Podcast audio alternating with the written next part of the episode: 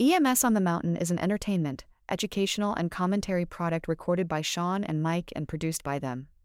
Nothing recorded by Sean, Mike, or any of the guests of the show is endorsed, nor authorized by their respective employers or agencies unless explicitly outlined. All commentary and statements made are their own. Always follow your respective medical protocols. Nothing said on this platform should be considered medical direction. Now, on with the show.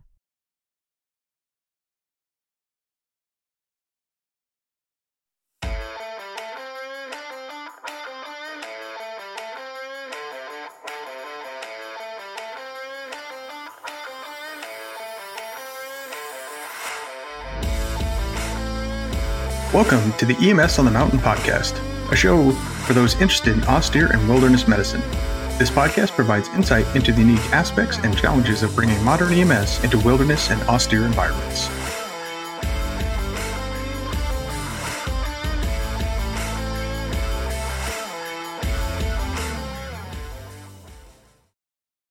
Uno. Cero. And with that, welcome back to another episode of EMS on the Mountain. Yeah, I guess this is what, second episode of 2024? So, in theory, if that's when we publish it, which you're probably is going to help in, but who knows? You never know. Yeah. So, if you hadn't listened to episode number one of 2024, you probably should figure out what we're doing these days. But just a quick overview. We now just talk about shit. And if we can apply it into the wilderness context, we do. Just because we've run out of a lot of very specific wildernessy topics. Uh, and keeping with that theme, today we're going to talk about the advanced emergency medical technician, that interim level provider within the, we'll call it the national registry in most states scope of practice, the initial entry level into advanced life support, or as like some people like to call them, the mini medic. That's a horrible name. I'll just say that right now. Everybody yeah. listening, if you if you call yourself a mini medic, stop it because you're not. Yeah, I say please don't. That's terrible. And right. just, I guess I'm going to give one caveat before we start this discussion, before everybody gets butthurt, especially anybody that's out there that's, that's an A. Mike and I were both advanced EMTs for a very long for time, several while. years. Yeah, so yeah. for several years. That's how we, I won't say that's how we got our start in this business. It's definitely not. We definitely started into this when we were just EMTs, and then we progressed up to yep. the advanced EMT level, and then we decided we wanted more, and you know, eventually became paramedics. Yeah, uh, so don't think we're just, we're just as useless as we were when we were EMTs, Sean. yeah, right. So, so for so for the A's out there, or people who are interested in becoming A's, we're definitely not trying to discourage you. We're just trying to open a dialogue and put some food for thought out there. And uh, just know that we are coming from a place that we were both actually advanced EMTs for a couple of years. Well, not a couple, but several years. Several um, years, multiple so refresh that, cycles. So yeah. So, so with that, Mike, what are you, what are your initial thoughts on the A?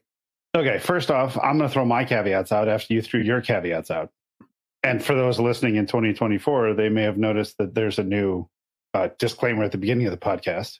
So I don't have to reiterate that. But just to be clear, like these are just our thoughts. They don't make us right. They don't make us wrong. It's just our opinion.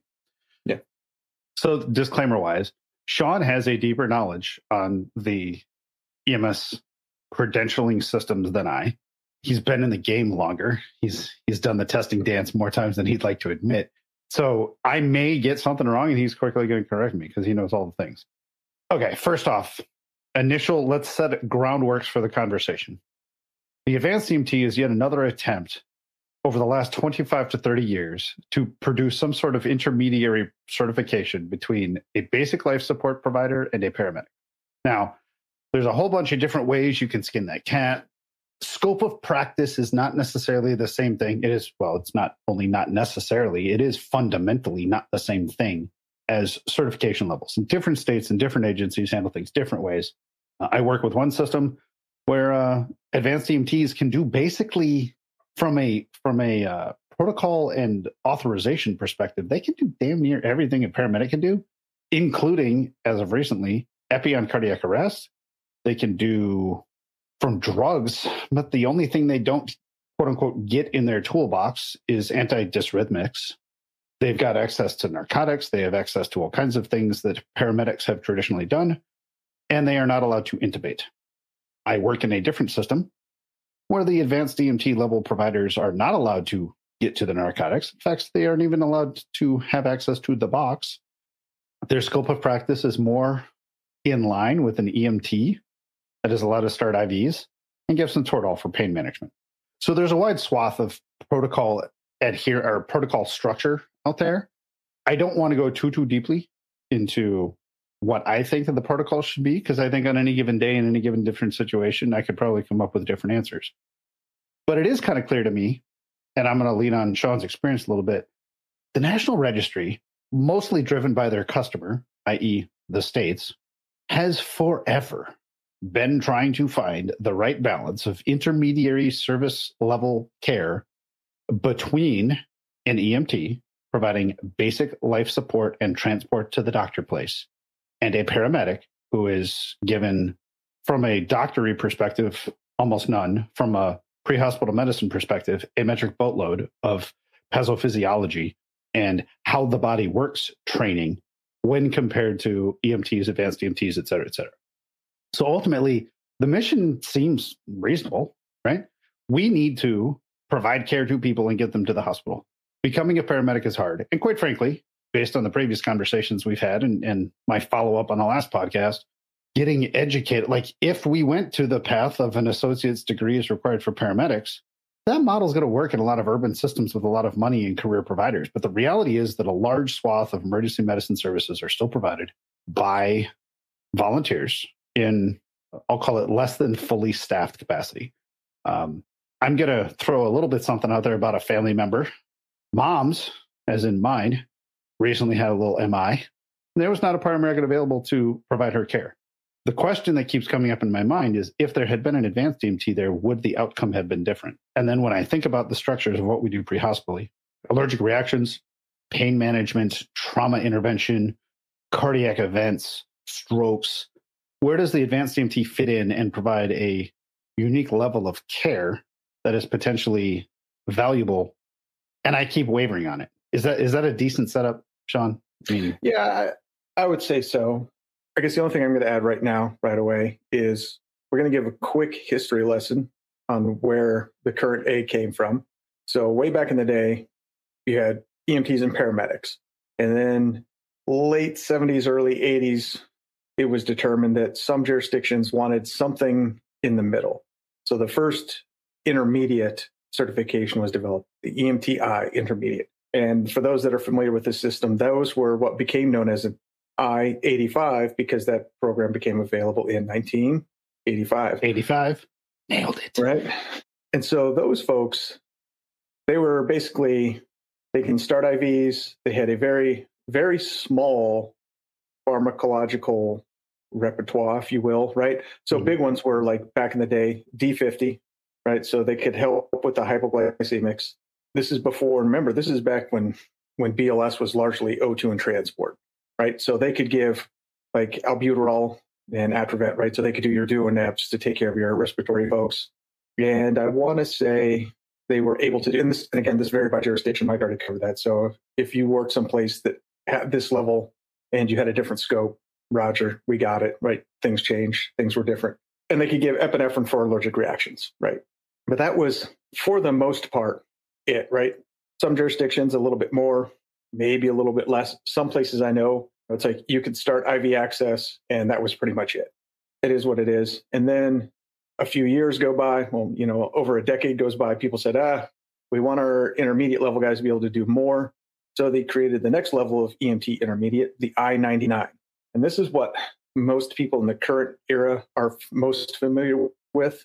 And that was a certification that was really just below that of paramedic. For most places, they were allowed to intubate adult patients. They were able to administer, you know, 95% of the pharmacology to include most of the, you know, cardiac related type medications. Uh, their biggest downfall, I think, for most jurisdictions is they weren't allowed to do much advanced procedures or medications on the pediatric side. Um, and again, that varied.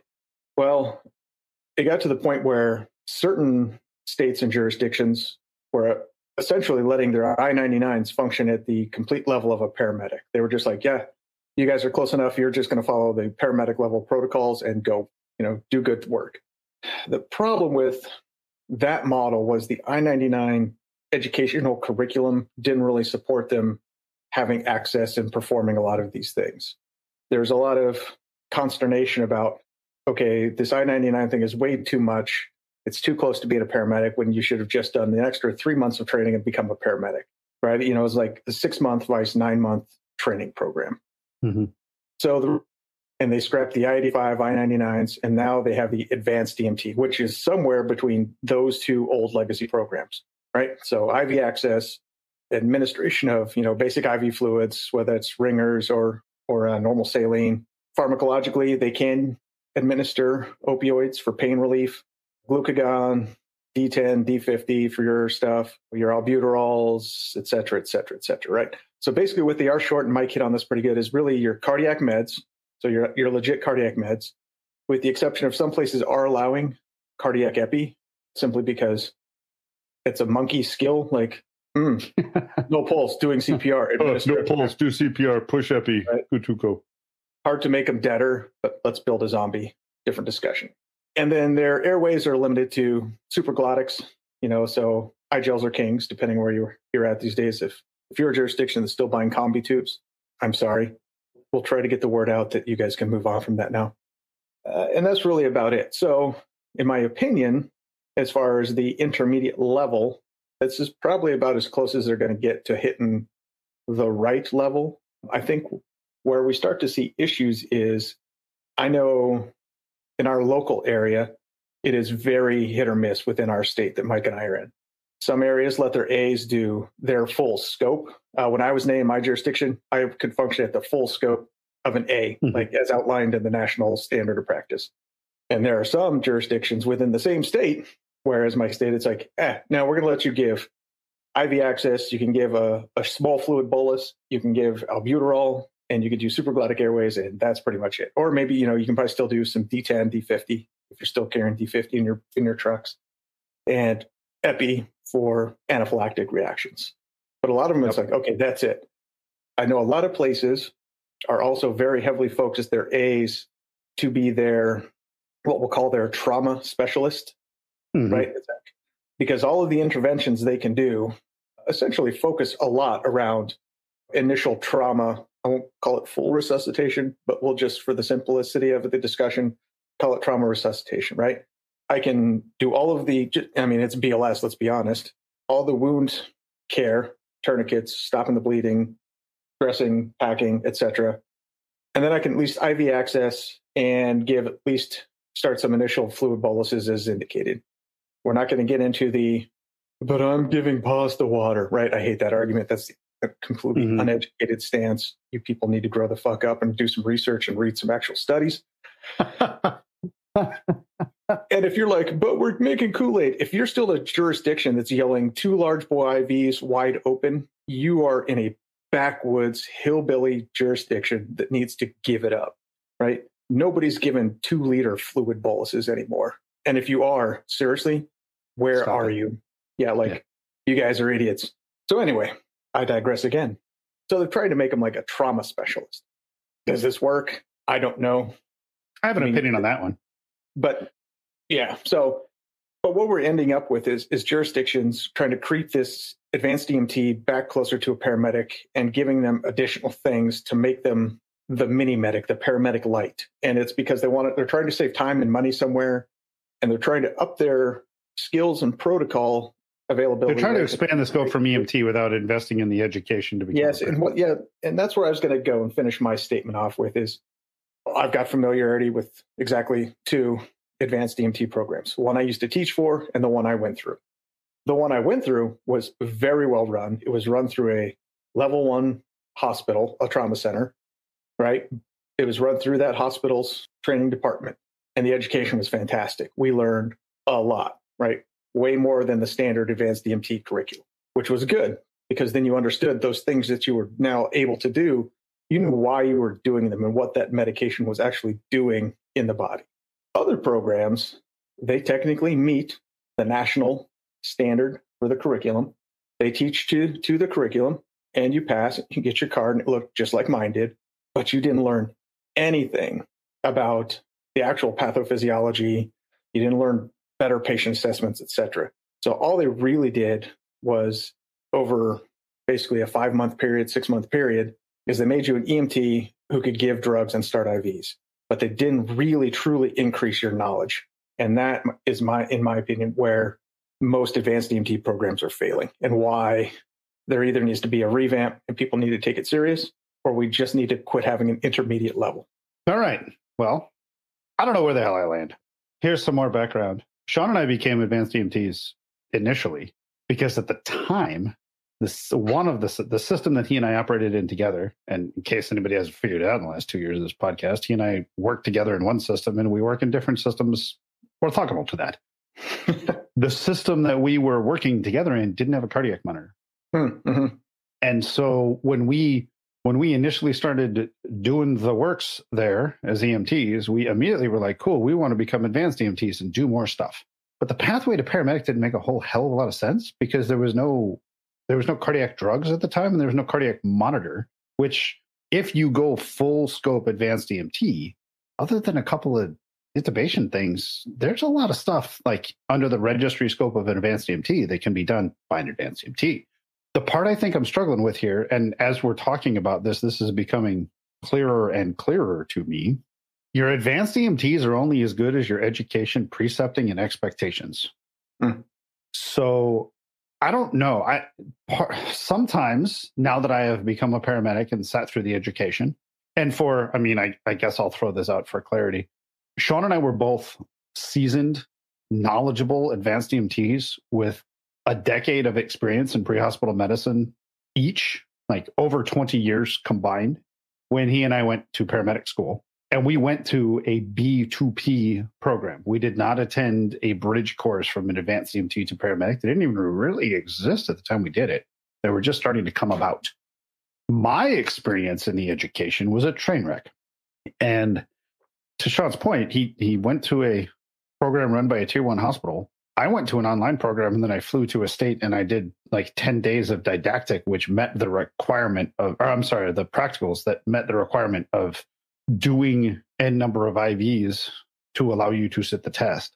But the education was on me and I was motivated. I did it, but the fail rate was pretty high in my class because a lot of folks weren't forced into understanding the whys. The advanced EMT does not teach the whys at a level to give people the baseline understanding as to how the medications they are pushing affects the physiology of the patient. And that might be okay for 60, 70, maybe even 80% of patients. The kicker is, and I'm going to go back to the way I've, like, I've been saying this for a long time. Sean's going to be, he's going to laugh and be like, dude, you've been saying this so long. Advanced EMTs are fine until they're not. It's when things go wrong, when it turns out you pushed the fentanyls too fast or the patient has an adverse reaction to the thing that you did. That's when things start to come off the tracks a little bit because a really, really skilled, really knowledgeable AEMT that came from a good program and is motivated to learn, they're going to be fine. But the advanced EMT, in my opinion, has always been the bridge to get a higher level of care to the peoples because we don't have paramedics. And that said, if things go off the rails and it's only you and you can't, you know, phone a friend, this is where things go bad. That said, there's probably a lot of paramedics out there that haven't put a whole lot of time, energy, and effort into maintaining their craft and don't care to, and they might be in the same boat. If it doesn't go as expected, they can be in a bad way too. So it's not necessarily about the advanced EMT, but I just I don't. I mean, I, I keep wavering. I'm wavering right now in the conversation. I'm not sure if there's value in it or not. Well, That said, go ahead. Go ahead. Well, I was going to say for certain jurisdictions, I believe there is value, right? And I go to those very remote rural communities where their tax base is going to have a very hard time because a lot of places that have a very low run volume, it's very hard to Mhm. attract a good qualified paramedic to come to you, especially if you're a small remote jurisdiction. You're not well, going as to be able broke to as it is, and as much as we talked about it, we're not going to reiterate it here. But taking people to the hospital is the only way to get reimbursed and covered in the right? compensation dance. And if you don't have the money to pay for paramedics that feel they can make more elsewhere in bigger systems, they will go there. Yeah, and so you have these places where yeah, you can't afford to pay well, like you want paramedics, but you can't afford to pay them much unless you find somebody who's, you know, maybe they worked downtown Boston for a decade or more, and they're like, I'm done with this. I'll move to rural West Virginia, Kentucky, and yeah, if I run two calls in a 24, awesome, right? I, I'll take a pay mm-hmm. cut. Life will be great. a lot of those places have a hard time recruiting paramedics for that. And I think this is a lot of the times why the registry and the various states maintain these interim intermediary levels. Because, I mean, an A program, I mean, you could do a you could do an academy style, knock it out in three to four months, and meet the minimum standard, which I don't think is enough. And we'll probably talk about this more. But or you could do the traditional, you know, a couple nights a week, one day a weekend, etc part-time program and it gets knocked out in a five to six month period. So you've just invested essentially a year in someone's EMS mm-hmm. education between EMT and advanced EMT. And I look at it and go, well, you know, if you invested another three to four months, depending on the program, you'd have a paramedic. Mm-hmm. But that's a, it's a different thing, right? So for those places who can't afford paramedics, where they can't recruit paramedics, if they can get even it's you know at volunteer, career, paid staff, whatever it is, an advanced EMT, somebody who can show up, and this is again where we go back to that educational piece, has to understand what exactly is going on or have a very good idea what's going on with the patient and begin that initial treatment and stabilization. Even if they can't do all of the things, at least they should have a good idea what's going on, can start and do the things they can do and get moved into a hospital. But if you are still working in a, we'll say, a more populous urban suburban area, do we need advanced EMTs? I would say no, right? Because the standard tiered response systems that exist in most of these places these days using EMT level BLS trucks and the paramedic ALS trucks, you're covered, mm-hmm. right? If it's an ALS response, paramedics are going. I know Mike and I's both of our jurisdictions were huge. We're really getting on the A train, right? They were like, yeah, mm-hmm. advanced EMTs, this is going to be it. And both of our respective, and we're talking about two disparately different places both of them decided, uh, maybe not. This might not be the answer. Like where I'm at, they no longer send career personnel to become certified as advanced EMTs, right? They just won't do it. They no, they don't. It's like if you're going to be ALS, you're a paramedic, hmm. right? We don't run dual medic trucks. It's EMT paramedic, so it's not like some of the other places where it's paramedic, two paramedics and three paramedics on an engine, and you show up on scene and there's more paramedics than you know what to do with. But they found that and again, this is just based on one place. Some of the EM, advanced EMTs were getting in over their head. Calls were being dispatched as ALS. It was hard to determine ALS paramedic versus advanced EMT unless it was very mm-hmm. clearly cardiac or respiratory arrest, right? In which case you need those advanced cardiac and airway things that come with being a paramedic. And so you might find the advanced EMT dispatched to what should have been a simple hypoglycemic, but then it turned out to be a lot more than that, right? Mm-hmm and they're going in looking for low blood sugar. They don't get low blood sugar. They can't figure out why. So they just start going to the hospital without maybe tossing them on the monitor and realizing that the reason they're unresponsive, pale, and diaphoretic isn't because the blood sugar's 30. It's because their heart rate's 30. It's because their heart rate's 30. Yeah. Right? Yeah. And and then all of a sudden it's like, oh crap, what do I do? Right? Because then they can't pace, they can't push a pressor to start getting things going. Yeah do they stop and call? There's no atropine in their in their yeah box. right. There's yeah. there's no yeah there's nothing for them right. So do they now stop transport or now call and delay transport, waiting for a paramedic to get on scene, etc. And so it was just like, oh hey, we're just going back to paramedics and EMTs. Uh, and I think for our jurisdiction, that is exactly what's needed. We do, you know, we use EMD. It's a tiered response thing. If there's the closest available transport unit is a BLS truck, and they believe ALS might be needed, they'll send an engine. All of our engine and other fire apparatus generally have at least one ALS provider on them, and they can upstaff as needed. And if everything's cool, and just for clarity, ALS provider means paramedic in this part. Correct. Yes, for us it means paramedic. Yeah. Yes. Right. Yeah. So I think I don't believe we have any more career advanced EMTs left. There might be one floating around, and I think on the volunteer side, folks, there might be one or two still floating around, but not many. Mm-hmm. Right. One of them I know is finishing paramedic school right now, who should be done any day now. So it is what it is. So I think there's a value to having an advanced EMT, but I think it really lies in those very rural communities that can't get paramedics. For whatever mm-hmm. reason, uh, you can justify the excuse for not having them. It is what it is. But that, so I have two thoughts. I, yeah, yeah. Sorry, I'm I'm I'm going back a little bit. I believe in Virginia, they used to have this concept called a shock trauma tech. Uh, and, yeah. That's that's actually kind of pretty close to what an advanced EMT sort of is, right? It's like an EMT well, with like IV skills. Yeah. Sorry, I shouldn't say what an advanced EMT is. Again, I, I want to be super, super brutally clear here. The scope for an advanced EMT is wide and diverse across the country. So your experience may be different. But when you think about a shock trauma tech, their job was to intervene on shock and trauma, traumatic events, and get them to the doctor place, right? And it was largely start a line, drive fast. Yeah, it was. It was like, um, yeah, start an IV, get fluid bolus, go to hospital. Yep. There is an argument to be had. And I've heard a lot of paramedics say that they love having an advanced EMT on their truck because then the skills, right? The execution of a lot of things can be distributed. For example, if the mm-hmm. paramedic is worried about the cardiac event, the paramedic can be working on evaluating the cardiac, excuse me, cardiac rhythm or talking with bystanders, whatever the case may be, right? Determining their differential diagnosis while the advanced EMT is getting IV access and doing the physical things required to be ready to give a medication as necessary. All of that said, I know systems that allow EMTs to start IVs. Like, do you need mm-hmm. to go to A school to be able to start IVs? Yeah, exactly. I don't know. I don't know. It's a good question. IV access is a thing that is becoming more ubiquitous. It is kind of the first step toward all the other interventions we want to do for the most part, although that's becoming less and less true now as well. So I'm not sure that advanced EMT is just for IVs. Now I'm gonna I'm gonna pivot a little bit and say advanced EMTs good in the woods, like in a wilderness setting.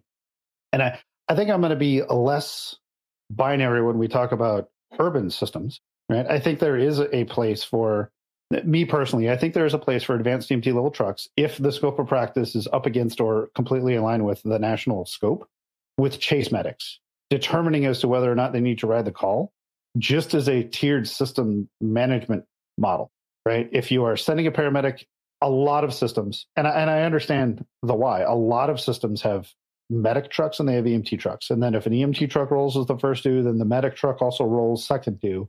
And then if the patient needs a medic, they get put in the medic unit and they get taken to the doctor place with the medic. If they don't need a medic, they're put in the BLS truck and taken by the BLS group. If you pivot that just a little bit and have trucks with BLS or AEMTs on them with chase medics that are distributed appropriately, you can, again, this is going to vary widely system to system. You mitigate the medic vacuum, right? Everyone's having problem finding staffing, right? So now you have paramedics that are available to paramedic the shit out of it, so to speak, as necessary without tying them to a transport for the things that were in their first due that were not ALS level calls, right? So in, the, in a lot of models, right, there's an ALS truck and a BLS truck. If the transport unit in the first due has a paramedic level of care, they end up taking the BLS transport for the twisted ankle because it was in their first due. Whereas if the paramedics are chasing, so a paramedic is chasing two, let's call it due A and due B, and those both have BLS level trucks, the paramedic is not taken out of service to provide that BLS level care and transport. That is a system staffing problem. That is not a scope of practice problem. But I have seen more and more of that occurring because the number of paramedics available to the entire system is it's constantly a balancing act.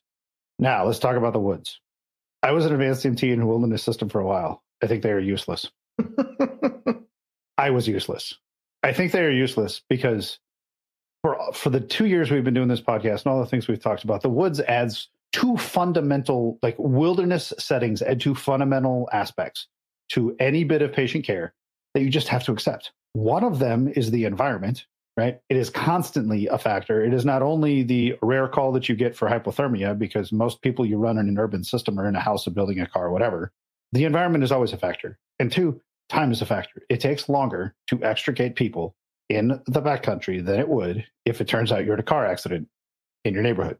It's just math. That time differential is where having paramedic level knowledge of pathophysiology comes into play for critically ill patients. I think EMTs can do just fine splinting and caring for people. And Sean and I have talked about this a lot, right? Tylenol and Advil together in pill form shoved down the gullet is a perfectly acceptable analgesic for a lot of minor sprains, strains, et cetera, et cetera. You do not need IV access and opiates every time you twist your ankle. In fact, it's probably not a good idea. That's a BLS level call. Now you add an advanced EMT that can start a line and do a couple of things. That's fine. But most things in the woods are either time related or they're orthopedic. And that orthopedic care, like let let's go with a let's go with a fictitious situation, a relatively benign broken ankle, two and a half miles from the nearest road. Well, if I'm pushing opiates two or three times, or I have to start getting into pharmacological dances where I, I've only got so much fentanyl or I've only got so much morphine and I've got ketamine in my quiver, so to speak, in my toolbox, as they like to call it. I hate that term. The toolbox. Well, now when we start getting into like a dose of this, a dose of that, like how do we mix them? That really comes down to pathophysiological knowledge and the ability to intervene if it turns out that goes badly. And that's really a paramedic level problem. Advanced EMTs are not through the baseline education system, they are not properly equipped to handle two, three, four doses of fentanyl with ketamine, with whatever else, and the hypothermia and all the other things that come with it. We just don't teach them enough pathophysiology to make them good at that. What say you, Sean? Am I am I barking up the wrong tree here? No, I would say I was 100% opposite of you, but I'm not completely. I think you're correct when it comes to sick patients, especially in the wilderness. That, that is definitely a paramedic level problem, just be, for the reasons you stated. For these simple injuries, well, let's be honest, for most folks operating in, we'll stay and we'll look at it's a normal wilderness, woodsy, backcountry kind of thing. Orthopedics is your number one, right?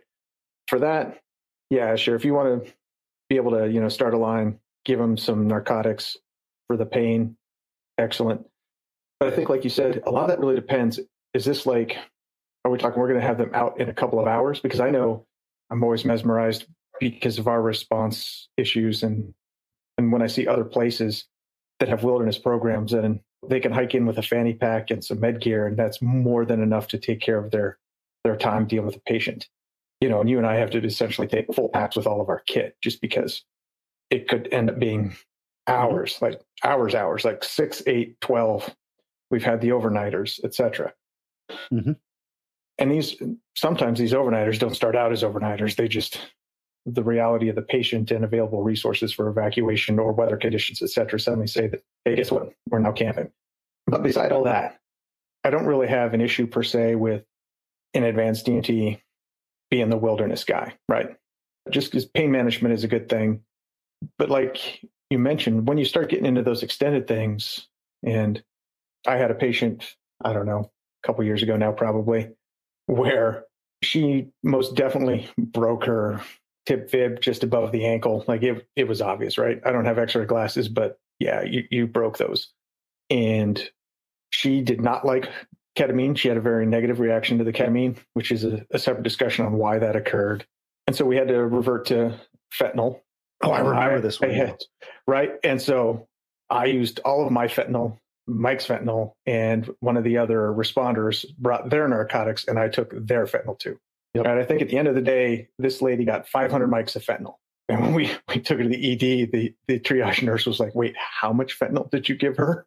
Right. She kind of yeah. like freaked out for a minute until we told her how long we'd been with her, which I think was like six or eight hours. Like, yeah, it was a while. You are correct that you can't just make somebody. And, and again, if there's somebody listening that runs an advanced EMT program out there that's really teaching this stuff, good on you. This doesn't really apply to you. But this is to the couple of a programs that I have seen that Mike has seen, and talking to other folks that we both know that are A's that have been to, they just don't teach enough of that, what I would call foundational knowledge for an advanced level provider, right? Because an advanced EMT is an A provider, whether you like mm-hmm. to call mm-hmm. them that, you like, want to call them intermediate life support. Like, I think that's you're either advanced life support or you're not intermediate. But what is intermediate life support? Right? That's not basic, but not quite advanced. Yeah, you're you're better than basic, but you're not an advanced thing. So it's like, cool. Yeah. Well, what does that really mean? Anyway, different discussion. And so if you don't get it, right? And then we have another, and I'll, I'll just bring both of these patients up that both of us, Mike and I, have, have responded to. One was initially just for some illness, some vomiting, wasn't feeling well, get on scene. There's one guy just wretched in the grass. Mm, and it's like, mm-hmm, oh, mm-hmm. okay, right. And it's like, okay, let's start taking a look at him. So I get out with the uh, the initial person who had called for this assistance. Get this guy. This is a we're working our normal wilderness gig, but this was a front country response to campground. Get this guy in the back of the unit. Start doing evaluations. It's like, oh shit, yep, you're sick. We're definitely taking you to the doctor. Uh, my my good friend Mike there comes banging in the side door. He's like, hey man, can he stay in the airway seat? It's like, yeah, he should be fine. Here's a cool because I got one dying in the shitter, right? so he got led to another guy that was having similar stuff, but this guy had made his way down to one of the bathrooms and was trying to vomit inside a fucking public shitter, which is you got to be sick for that one. Yeah, for sure. So we ended up taking and treating two patients at once in the back of a very tiny ambulance, which was great. Started lines, gave them fluid boluses, monitoring, everything else. But what made this tricky was these guys weren't just sick with the flu or something easy. They had forged a what they thought were some wild onions, which were not wild onions. Not I'm not going to give away onions. too much because we're we're going to be doing this one as a case review this year. Some of it's a severe bradycardia. It can brady you down and drop blood pressure so low that it kills people. Right. Well, we didn't know that at the time. We didn't know what they had. So we had to work through that as paramedics and understanding like, okay, hell, okay, they both got fluid boluses. Their pressures and stuff came back up. Things were looking good. Continued to vomit. I think we both gave Zofran. That didn't really do much for him. Didn't do much. Yeah. Um, and so by the time we got him down to the local hospital, their pressures and their their heart rates were dropping again pretty significantly. And it was about that time we were getting ready to start some push dose stuff. And it's like, okay, we're backing in. Okay, so yeah, people you can cast as like, oh, you shouldn't have held back. You should have still given it. We didn't. We wheeled him in the back door of the emergency department. Mhm. And the doc, we gave him the rundown, and he's like, uh, yeah, cool. And basically, he started them on a pressor each, too. And I would say that if we were not paramedics and we could not relay the information, what we learned, and I won't say eloquently, but correctly. we were correctly. lost at the time. We had no idea what was going on, but it was pretty clear that Well- they went from a sick person call to a Yeah. Dude, this is some sort of like exposure, and we're not sure what the hell they got exposed to, but multiple people in the same place got exposed to the same thing, and it's causing heart rates of like 40 and blood pressures of like 80 over go fuck yourself. And like two guys in the back of the truck with two providers, each one working on one person because that's all the transport capability we had. That's not yeah. I don't want to say that that is a system problem, not an education problem. But an advanced EMT would be kind of stuck to do anything Well, other what I'm saying. flood the hell out of them and like drive faster. But that's just Right. it, right? It, yeah, looking at because we both we had because at the time we had one cardiac monitor, and so we had to trade off running some Mhm. quick twelve leads just to see if that was an issue on either one of them. They were both clear. Mike's definitely was, I think, the more severe, so we kept him on the monitor, and I just kept taking manuals and stuff, which were great. But the identification of this is beyond just a little food poisoning, or you guys just you got the flu, you know, hanging out with your buddies, fucking something. This was beyond that. And if you don't understand the pathophys and then like being able to a go down the route of like okay we need to start looking at some push dose because obviously just fluid boluses aren't going to get it done. You're not going to know that. And then i will say the next one was backcountry call we had for a guy who was was determined that he could no longer hike. He wasn't feeling right. Mhm. get on scene and turns out he knew pretty much he felt fairly confident what he had and it turned out it was a case of rhabdo and so you know mike and i put together a treatment plan for him for you know general we'll call it generic rhabdo care in the woods which by the way folks in the woods there's not much you're going to do for that and getting ready to call a physician actually i think we did call and they were like I cool we. Yeah. administer administer the following meds and it was kind of like yeah man this is what we got and it's like okay so cool give him a lot of fluid keep an eye on his urine and uh, get him out as soon as you can Yep. and that's what we did but this is another one of those cases where understanding the pathophysiology of rhabdo what it's doing what you need to be keeping your eye on and what you may or may not be able to do for your patient given the location and the limited supplies is important and had we been A's, it would have been like, uh, I don't know, man. We can start an IV and give you some fluid. How do you feel about Tylenol right now? Will that make you feel better? And it wouldn't have done Yeah. much, right? It might have made him just Nope. physically feel better, but it wasn't going to help his problem. And honestly, the only thing that helped his problem was fluid and time and then going to see Mhm. a doctor. And again, that's one we're probably going to do a, a full case review on. So we're not going to talk too much about the rest of it. But these are just two examples, and we've got a lot of them where the advanced EMT just wouldn't have been enough right. right? Could the A have had enough understanding truly of the pathophys and everything else to handle the extended carry out of that of that lady that broke her leg and had to get a lot of fentanyl? Yes, right. Certainly. Certainly. Yeah. I would say that is not beyond the scope of an A, right? It's just and and we go back to it. It's the education piece for an A. You have to understand, right? So if you're operating in a we'll call it traditional urban EMS setting, and you got a 15 minute or so ambulance drive time, hell yeah, you guys can run most of the calls pretty much every day, right? I think Yep. there was a study done, and the advanced EMT, if able to practice at the full scope, mind you, uh, can handle upwards of around 90% of all Mhm. calls, right? It's Mhm. those top 10% that really require the paramedic. Mm-hmm. And I caveat that with yes, if your A really is on their game and knows what they're doing. Right? Because again, you walk into that, ah, this is just a low blood sugar, let's get it and go. Then is it, or is there an underlying condition? Right. Or this was a this was a simple fall with with grandma. And was it, you know, did you think do you remember why you fell? No, no, I just remember being on the floor. Well, we need to start looking at why you're on the floor.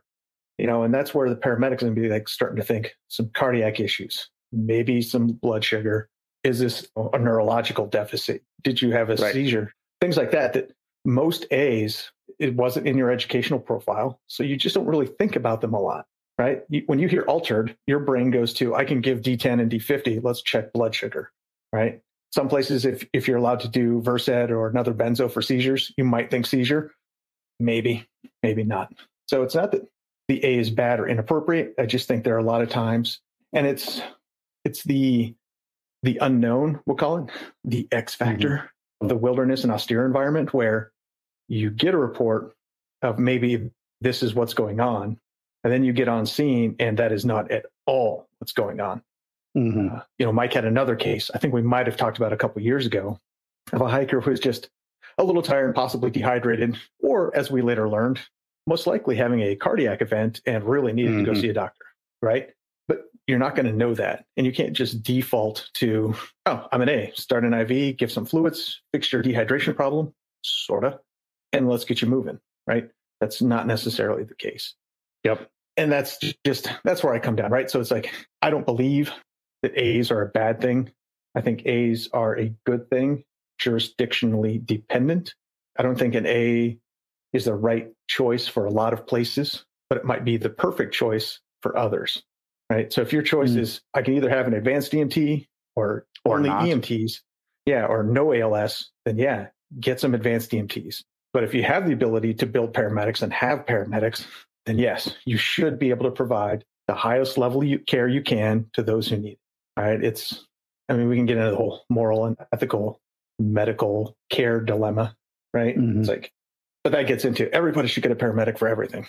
We all know that that's just not necessary either. So, No, that also burns out time- paramedics and makes them unhappy. Well- so yeah. Is, is there a time and place for the advanced EMT? In my opinion, absolutely. But in my opinion, we need to step up the game in advanced EMT education if that's a thing we're going to keep. yeah, I think that's fair. And that doesn't necessarily have to be from the formal education process, though I do think our formal education process for EMS is relatively broken. Well, I'm going to close with this. I tend to agree with Sean. I don't think that the advanced EMT is completely chasing a ghost, but I don't. I, I still do not believe that really sick, hurt, and slash hurt people, or sick or hurt people, are well served by getting an advanced EMT and then calling it done. Mhm. Right, time is a factor, and paramedicine and pathophysiological level knowledge of a paramedic is really what keeps people in an okay state until you get them to a hospital in extended situations like the wilderness. And to all of my advanced EMTs out there that are listening, or folks that are in advanced EMT school, everything you're learning is still very useful. And I'm actually a fan. I did it.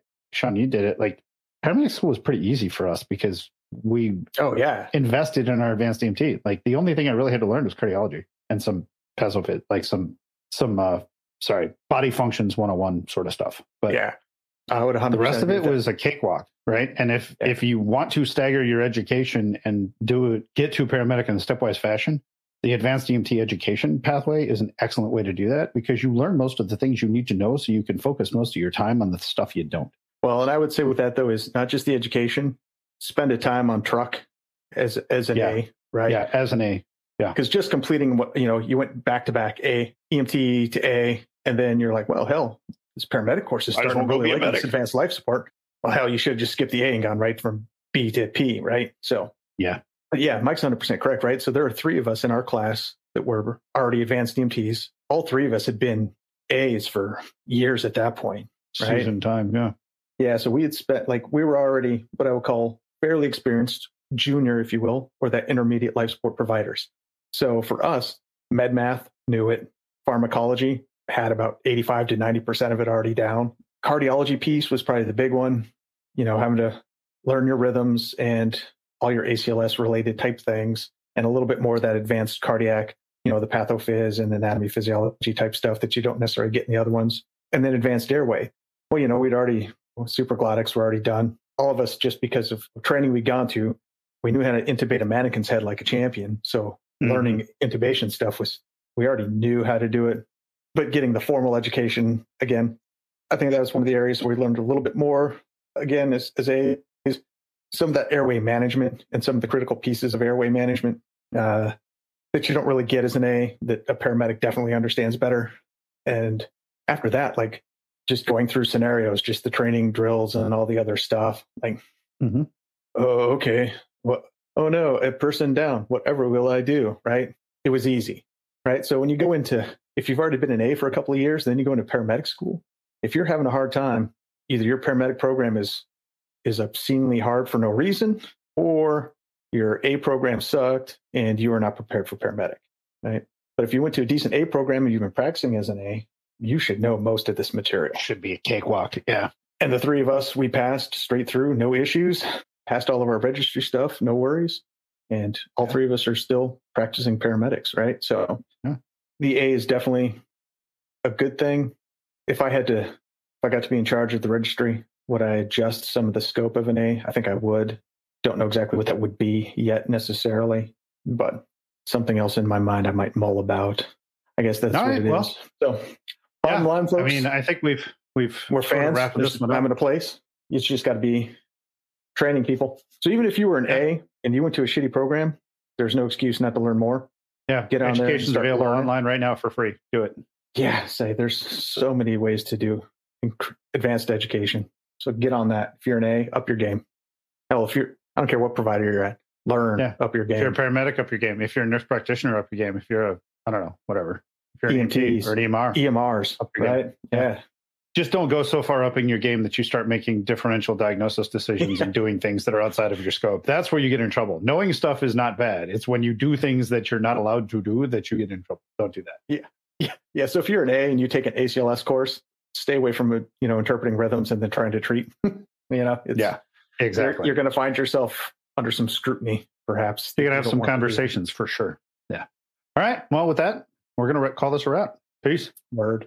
Peace. If you have any questions or comments or ideas for show topics, you can send us an email at the show at emsonthemountain.com or hit us up on social media.